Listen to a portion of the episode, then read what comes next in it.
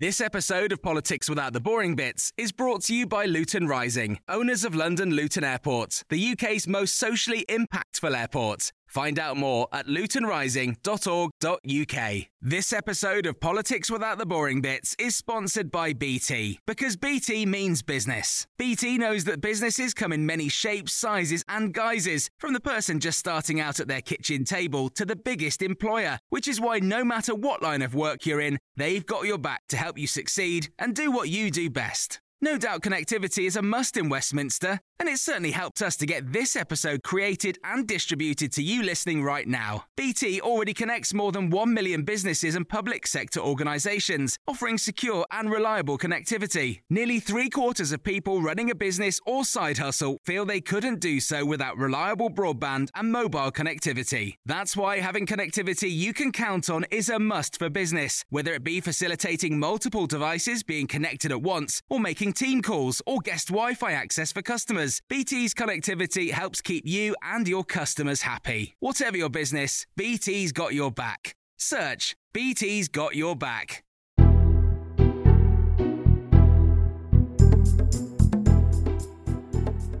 Hello, you're listening to the Red Box Politics Podcast. I'm Patrick Maguire, sitting in for Matt Chorley on this Bank Holiday Monday.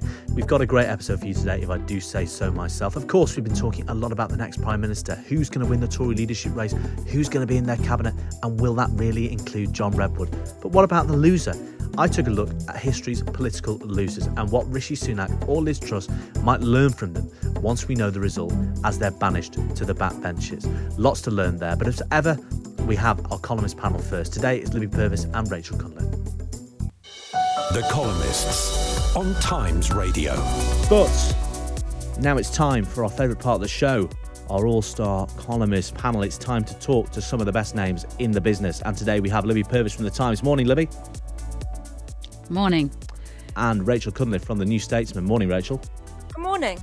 How are you both doing this morning? How are you doing, Libby? Oh, I've just been doing the cat's worm medicine, so so um, it's it's better better to be doing this, And, frankly. and they told you Fleet Street would be all glamour, Libby. and Rachel, how's your bank holiday been so far? Well, my cat just tried to eat the phone that I'm using to record this. So Uh, do, do, uh, Very- do we just want to make this some sort of feline counselling session? I think so, yeah. Oh dear, oh dear, oh dear. Um, right, let's get into it, shall we? Uh, we could talk about cats all morning. I'm sure. I'm not a cat fan, so I'll, um, I'll, uh, you know, keep my keep my opinions to myself to, you know, to to prevent myself from upsetting you. Let's instead talk, Rachel, about the column you've picked out this morning. Not one of yours, but from Charlotte Ivers in the Sunday Times yesterday. Uh, are we failing the young in this country? I saw this uh, this column got a lot of love on Twitter. Uh, Charlotte Ivers, uh, a similar age to me actually, was talking about how lots of twenty somethings are looking at Britain dysfunctional in their view and concluding that they shouldn't do the conventional thing of working hard, saving to buy a house, uh, you know, climbing the professional sort of uh, greasy pole because the rewards that were there for previous generations, in Charlotte's view, aren't there anymore. Hello, Rachel. Oh, hello. Yes. Um, it's not. It's not just in her her view. Uh, it's uh, it, it, it's a trend that's kind of been widely written about. But uh, when people do write about it, the response is, "Oh, entitled young people who want to be handed everything." Um, and then you look at the, the the numbers and quite how stark the situation she's sort of describing is. The idea that you can be uh, earning a comparatively a really high salary, so you know, um, over 40,000, over 50,000. You can be a couple earning that, and your chance of being able to buy a house, start a family, kind of grow up in that sense has been completely decimated. So, kind of, what's the point? And if you've got lots of professionals in, in sectors like banking or law or even the civil service who are going, yeah, I could work really hard, but I'm never going to be able to achieve those things because the housing market's completely broken. Uh, my student loan repayments mean that I'm paying a marginal tax rate of over 50%. Uh, childcare in this country is outrageously expensive. Um, so basically, what's the point? And you check out of the system, uh, it, it, it, it doesn't really bode well. Now, I imagine there's not going to be much sympathy for this for people outside of that generation. But what I would say is if even that class of, of kind of middle class professionals are feeling this despondent about the state of the country, it doesn't really inspire much hope about where we could be going forward. Well, Libby, do you sympathise with the case that young people are getting a raw deal from uh, from politics and uh, and the economy in Britain today, or should they stop moaning? I absolutely sympathise with what Charlotte says. And what I love is the fact that we're starting to get young writers, columnists from something seen as the right, you know, something seen as not the lefty wing media, pointing this out and saying this. And what is fascinating is the idea that the Conservatives think they can ever win an election again with these young voters. I mean, we have had a decade and more of Conservative government. It hasn't fixed the NHS, hasn't fixed a broken house market, power security, hasn't levelled up deprived areas. Look at Ed Lucas this morning. We are still, you know, uh, an absolute haven for dirty foreign money uh, from dodgy regimes and dodgy people and their dodgy lawyers. It's absolutely filthy even if even conservative commentators are fed up and starting to call for things like renationalising energy, as they are on the front of the paper today, who wouldn't vote for change? And I think the idea that politicians have simply failed to see this and think they can carry on with the Boris style and Liz Truss style boosterism of this is a wonderful country and we are proud to be here and not look around them and see how things are, especially for the rising generation and especially regarding the housing market and our enormous gap as see Edward Lucas again this morning, enormous gap of wealth and income. You know, that so many families have absolutely no savings or tiny little savings and are going to be hit hard this winter. There has to be some kind of change, and I'm I'm very encouraged that the young of the middle class and potentially right wing are starting to say, "Oi, this won't do." Rachel, what what do you think? You know, Liz Truss. Uh, will be, or, or Rishi Sunak when they arrive in number 10 on Monday, what can they do? You know, they'll be reading columns like Charlotte's, they'll be reading columns like Robert Colville's in the Sunday Time as yesterday. He, he made a, a very similar argument, uh, talking about how actually, if you look at the economic privileges um, and the, uh, the, you know the marginal tax rates a worker who's 60 will enjoy compared to a worker on the same salary who's 25, you know, the numbers speak for themselves. What are they? What are the thing? What could they do on day one to, you know, win over commentators like Charlotte and Robert, or you know, just just to address this problem? What are the practical, constructive things that they can do?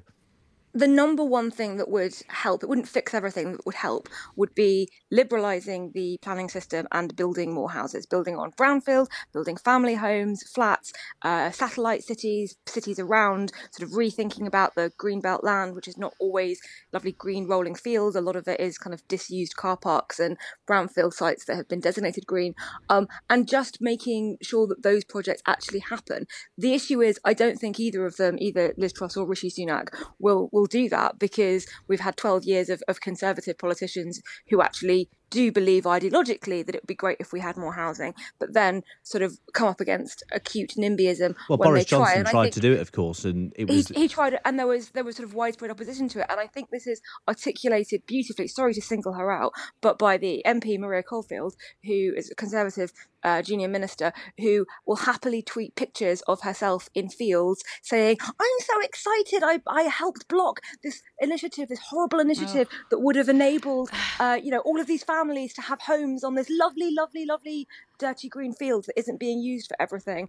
Um, she's also done it as well with a, a, solar farm, not like we're in an energy crisis or anything. And I think as long as that's possible, as long as local residents have the power to put that much pressure on their MPs, NIMBYism to, to block things and to say, well, we, we're quite happy with our houses now, so we don't actually want anyone else living near us as long as they have that power, nothing is going to get built. So I think we should actually reframe house building as something patriotic. And if you really love your country and you really believe in the future of Britain and productivity and growth and the next generation having the opportunities that you did, maybe sacrifice a tiny bit of your view so that a young family can, can get a home. Otherwise, you're not really patriotic at all. I'm sorry, you're just selfish. What do you reckon, Libby?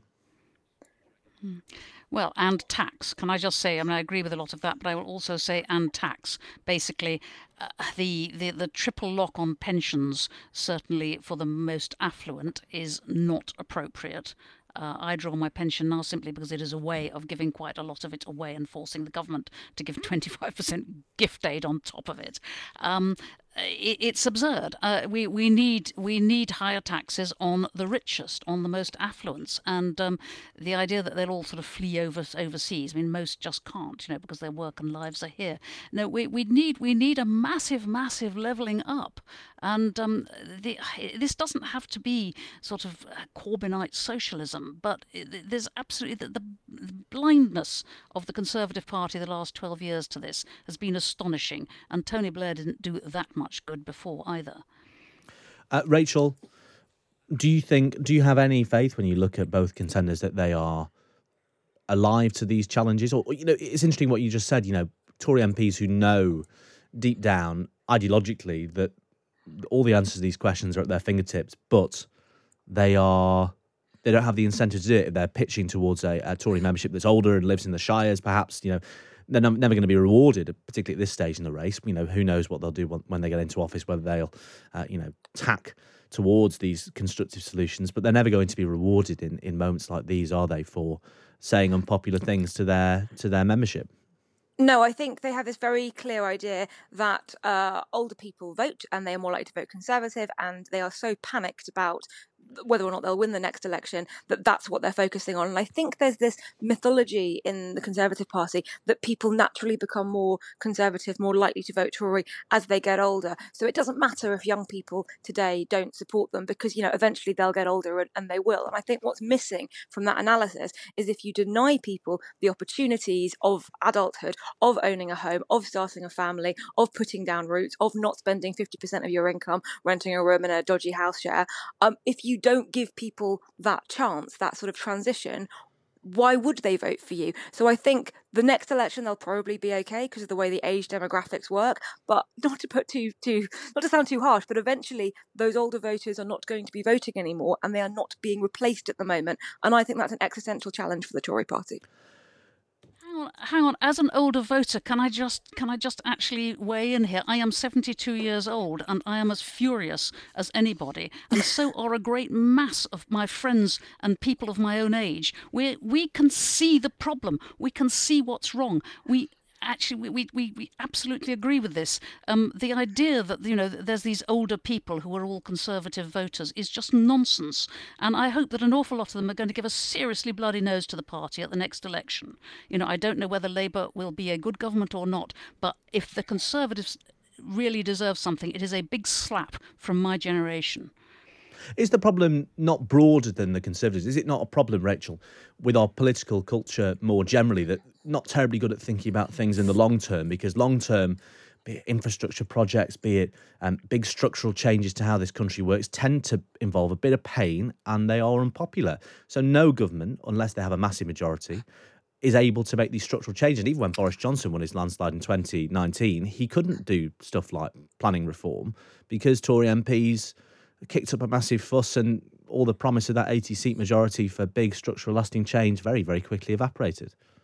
I think there definitely is some of that, um, not just with the Conservatives either. There's that video of, I think, uh, Ed Davey when he was in the coalition government with Cameron and, and Nick Clegg, both talking about how they weren't going to authorise uh, sort of extra fracking sites and nuclear power stations and things back in 2012 that would have helped secure Britain's uh, national energy security in 10 years' time. Well, 10 years' time is now. If they'd made those decisions now, okay, they still wouldn't be in government, but we also wouldn't be facing the energy crisis that we are at the moment. So I think there is sort of an issue with thinking long term and strategically, and that is kind of across the political spectrum, uh, all parties, all governments, countries that do it well, that are good at building long term infrastructure projects often have uh, another mechanism, another institution of, of government that's a bit more long term, sort of citizens' assemblies or some kind of institution that is set up in order to have a, a long term political goal. And that is what pushes it through, not the politicians who are elected day to day, because they are always going to be thinking in four five year cycles, not in 10 years, 20 years. And I think one of the reasons we are in such a wretched position looking into this, this autumn and winter is because of a failure to make decisions decisions that seemed politically unpopular a decade ago, but actually, in, in hindsight, are absolutely what we should have done. Do you agree, Libya? Are politicians too quick to kick cans down the road? Absolutely, always, always have been. But all the same, uh, there is a responsibility on them. These are responsible jobs. They have to look at the long term. Sometimes they have to give up a bit of cheap popularity for long term uh, thinking. And it has happened at times in the past history. It should be happening again. I have more faith in, if I have faith in any of them, I have more faith in Sunak than I do in Liz Truss because he has shown in all the things he's said that he is willing to look more widely and further ahead and do the hard sums better than she is. Uh, but he's not going to win, is he? That was Rachel Cunliffe and Libby Purves going head to head on the issue of intergenerational fairness. Fascinating discussion there. You can read Libby in the Times, of course, just get yourself a subscription. Up next, we're talking losers in British politics. It's that time of the year. Your vacation is coming up. You can already hear the beach waves, feel the warm breeze, relax, and think about work. You really, really want it all to work out while you're away. Monday.com gives you and the team that peace of mind. When all work is on one platform and everyone's in sync, things just flow wherever you are. Tap the banner to go to Monday.com. Many of us have those stubborn pounds that seem impossible to lose, no matter how good we eat or how hard we work out. My solution is PlushCare. PlushCare is a leading telehealth provider with doctors who are there for you day and night to partner with you in your weight loss journey. They can prescribe FDA-approved weight loss medications like Wegovy and Zepbound for those who qualify. Plus, they accept most insurance plans. To get started, visit plushcare.com slash weight loss. That's plushcare.com slash weight loss.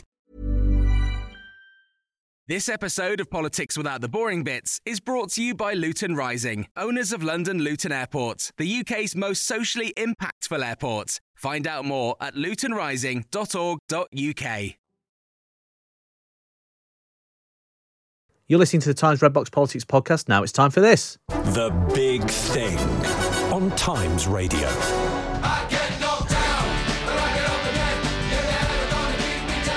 Yes, this time next week, we'll at last have learned the outcome of the Tory leadership race. And if the polls and Conservative MPs are to be believed, Liz Truss is going to be the one who's on her way to meet the Queen. But what's going to happen to Rishi Sunak, or indeed Liz Truss, if the polls are wrong and the opposite result is the one we get next Monday? Humbled by their colleagues, will they be on their way to the Cabinet in a junior role or a senior role? Will they be going to the backbenches, or Will they be leaving politics altogether? Will Rishi Sunak be heading back to the beaches of Santa Monica? Well, last week, Rishi Sunak, the man who it's widely assumed will not be winning this leadership election, told the BBC that despite rumours to the contrary, he plans to stay put. No, absolutely not. Of course not. And I and I and uh, I I would dispute the, the the characterization. Right, I'm working incredibly hard, going around the country talking about my ideas for the future, and actually having a very positive reception where I'm going. And I think there's everything left to play for.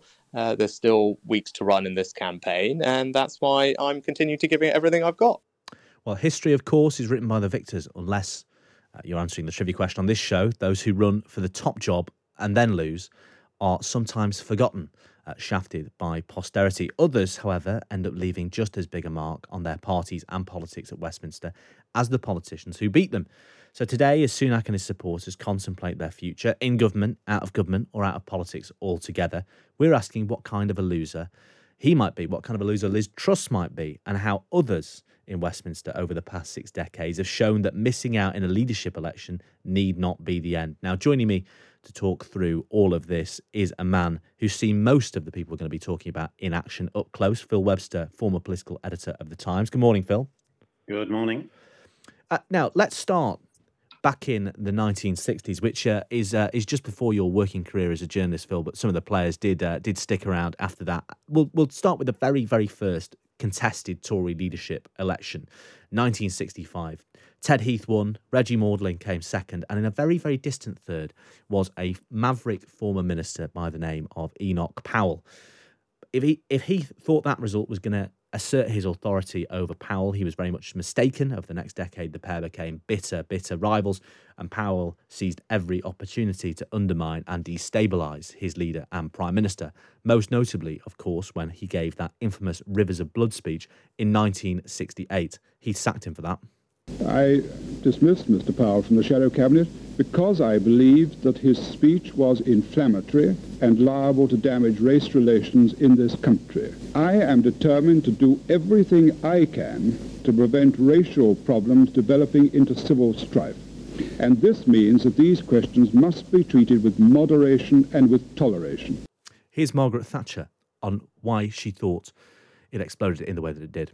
I remember Ted ringing me up on Sunday morning because it was all over the Sunday papers saying Enoch must go. And I said, Look, I really, I would just wait and just read the whole speech and just uh, think about it for a few days. No, no, he must go. Everyone says he must go.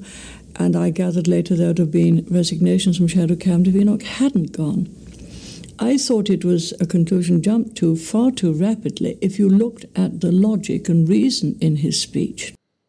He was also a thorn in Ted Heath's side over Europe, so much so that he ended up endorsing the Labour Party in 1974. Judas was paid. Judas was paid. I am making a sacrifice. Yes, that was Enoch Powell endorsing Harold Wilson's Labour because they, unlike Ted Heath, were offering a referendum on Europe. Phil, Enoch Powell was the archetypal rebel, wasn't he? You know, never got the top job himself. So he took the nuclear option of rather than lose and having to serve in the cabinet of a um, leader he thought was wrong about basically everything, he became a, a serial malcontent on the backbenches, sowing discord and and uh, and you know taking that nuclear option and, and and rebelling on every every big question, didn't he? Yeah, his was one of the sort of saddest departures in the sense that uh, a, a top line politician was taken really took himself off the scene for so long um, and of course, the, the, the 1968 speech, although very controversial, was quite popular in the country at the time, and it was popular with quite a lot of his colleagues. Powell really believed that he should have the top job, uh, and there was an element of calculation in making that speech. Of course, he didn't get it, he got sacked. And then uh, advising voters to go for Labour was the ultimate sin, and, and, certainly Margaret Thatcher would not have been able to support him any longer after that. He then, of course, he um, he advised people to to vote Labour. Some people think he was a that might even have been a factor in Labour's victory. Uh, very narrow victory in February 74. Mm. And then in the October 74 election, there was Powell standing for the Ulster Unionists. He'd completely gone from the Tory party. He ended up really making good speeches um, from the backbenches for another 13 years after that before he finally went. Um, but really a wasted career. But precisely because he was so unwilling to brook any compromise with his own uh, quite idiosyncratic uh, principles, wasn't he? And across the floor, uh, another Eurosceptic, Tony Benn, played much the same role in the Labour Party. You know, under Harold Wilson, he'd been a technocratic, modernising minister behind the Post Office Tower and Concorde. But by the time he loses in 1976 in that leadership election, Jim Callaghan won. He was veering left, and as far as his colleagues were concerned, veering off the reservation. Here's Roy Hattersley on his uh, evolution as a politician.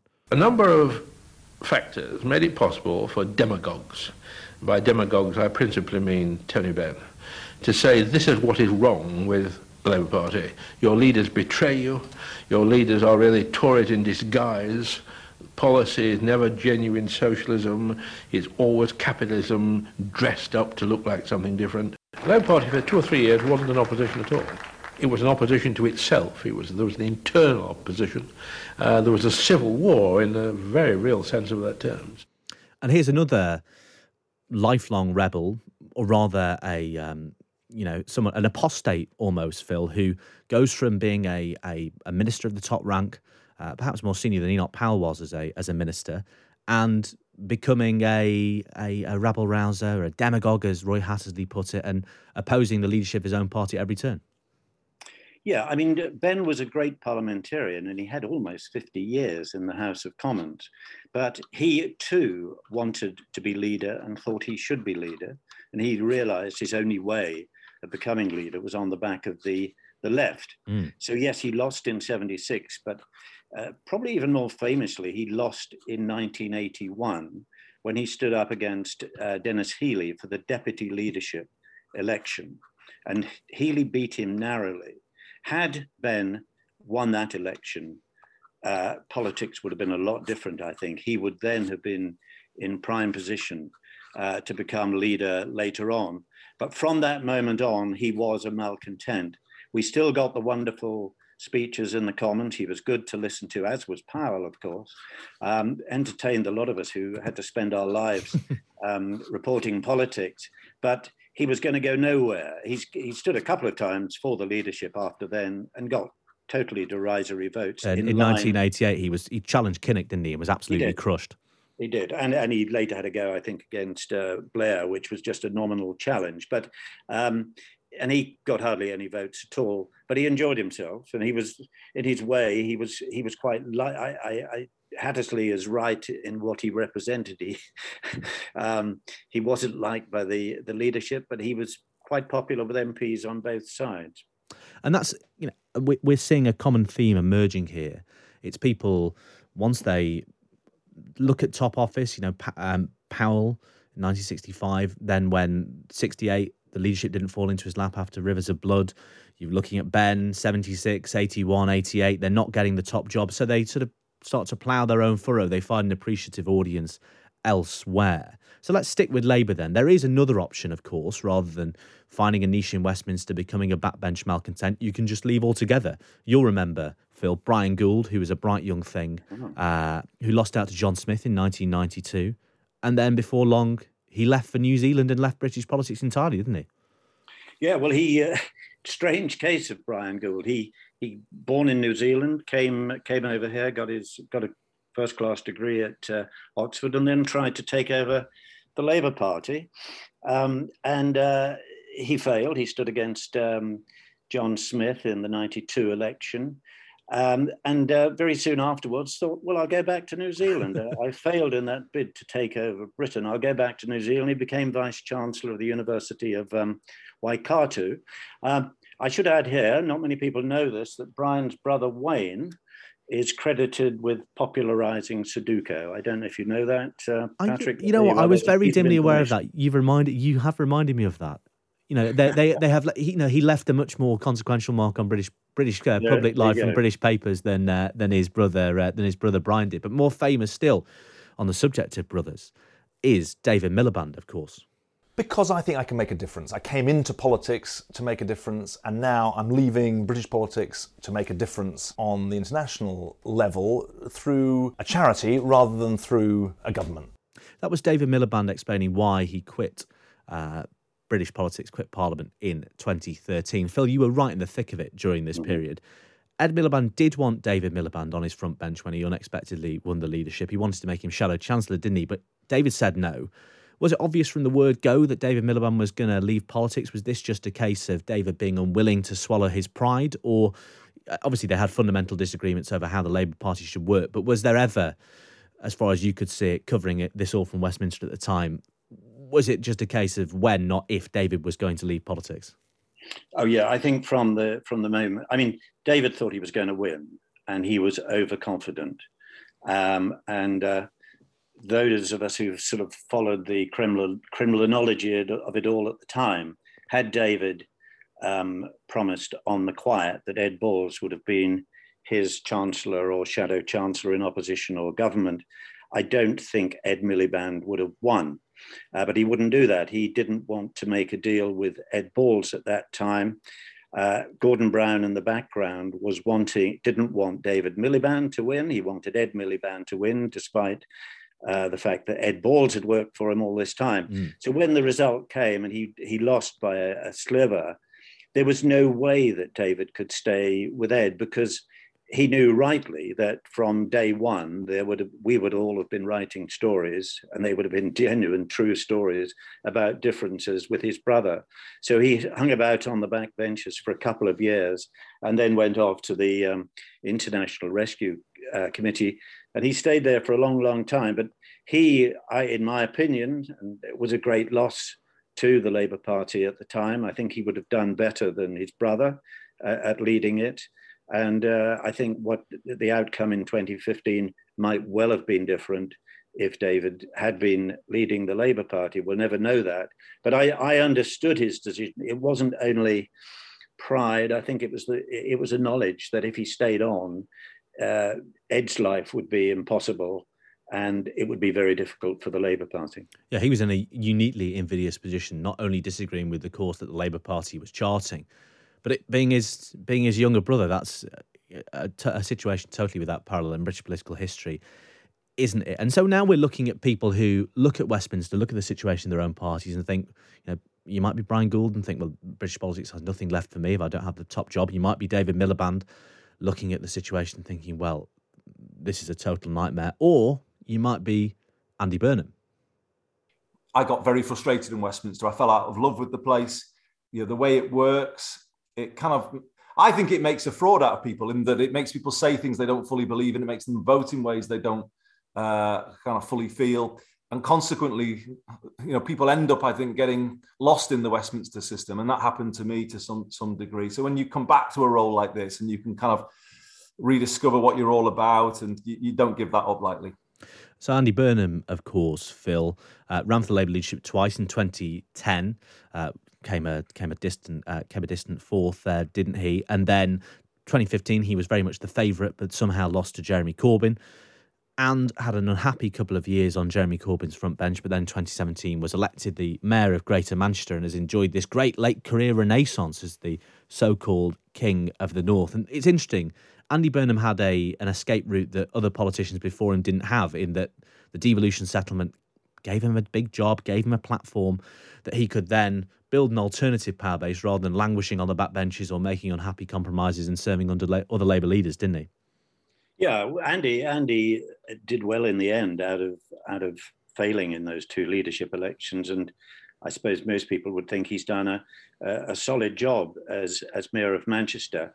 Interestingly, of course, when um, Keir Starmer was um, facing a potential fine over over Partygate matters, um, there was talk then of bringing Andy back. Of course, he couldn't come back in those circumstances because he wasn't an MP under the under the rules that govern it. But he's one of those MPs, one of those leadership figures who'd gone off and made a much bigger name for himself by being out of Westminster uh, and there, I imagine his example will be followed by others. There, there, there are more, mayor, more and more mayor elections now taking place. And I think that may be an escape route for a lot more politicians, Labour as well as Conservative, in the future. Who knows what will happen after this particular leadership election going on now? And finally, just before we discuss the future, as you say, Phil, there is another option, apparently. We don't see this very often, and that's staying loyal. And that's what Rishi Sunak insists he's going to do, but we'll discuss that more in just a moment. Let's listen to one rebellious leader in waiting that perhaps the most famous of them all ultimately ended up. I have been asked to reply. Madam Deputy Speaker, this is an historic moment. May I welcome the Right Honourable Gentleman to his first Prime Minister's questions. It's been a long time, but he's finally made it. I'm most grateful to the uh, Right Honourable Gentleman for uh, his welcome to uh, my position at Dispatch Box today. Well, that, of course, is Michael Heseltine doing PMQs because he ended his frontline career as John Major's loyal deputy. Of course, he was partly constrained by health problems that ultimately meant he couldn't run again for the Tory leadership after unsuccessfully challenging Margaret Thatcher in 1990. He had a heart attack, of course. In the end, Phil, you know, he's a man of great great uh, thwarted ambition, but was he a, a, a, good and faithful and loyal servant to John Major in the end?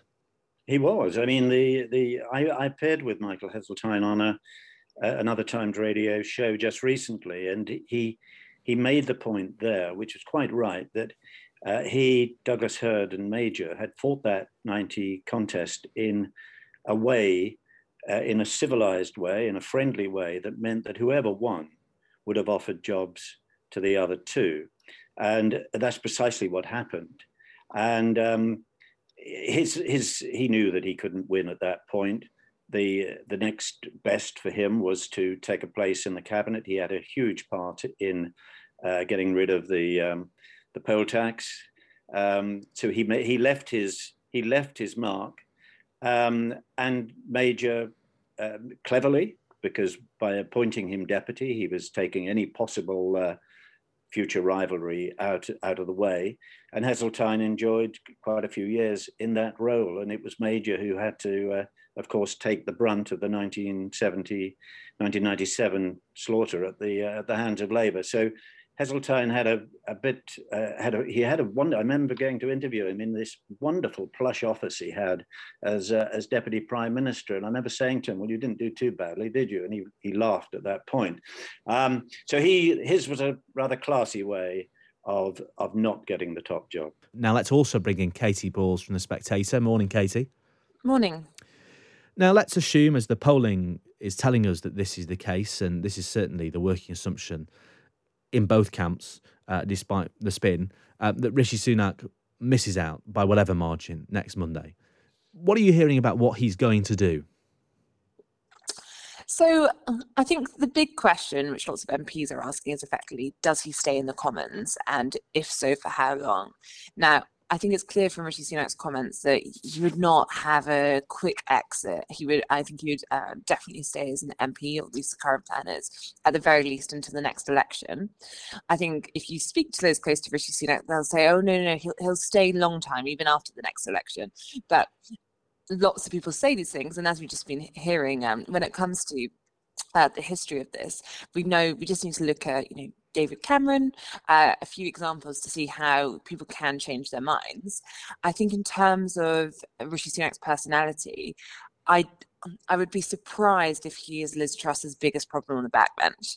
I think. Uh, a blonde rival, Boris Johnson, is more likely to be problematic in the sense that Rishi Sunak is quite straight laced in many ways and therefore his interventions, but I can't quite see him right now, at least, having this, you know, power base where you you're trying to cause all these problems i think he will have principles and that could uh, mean some rebellions and some issues.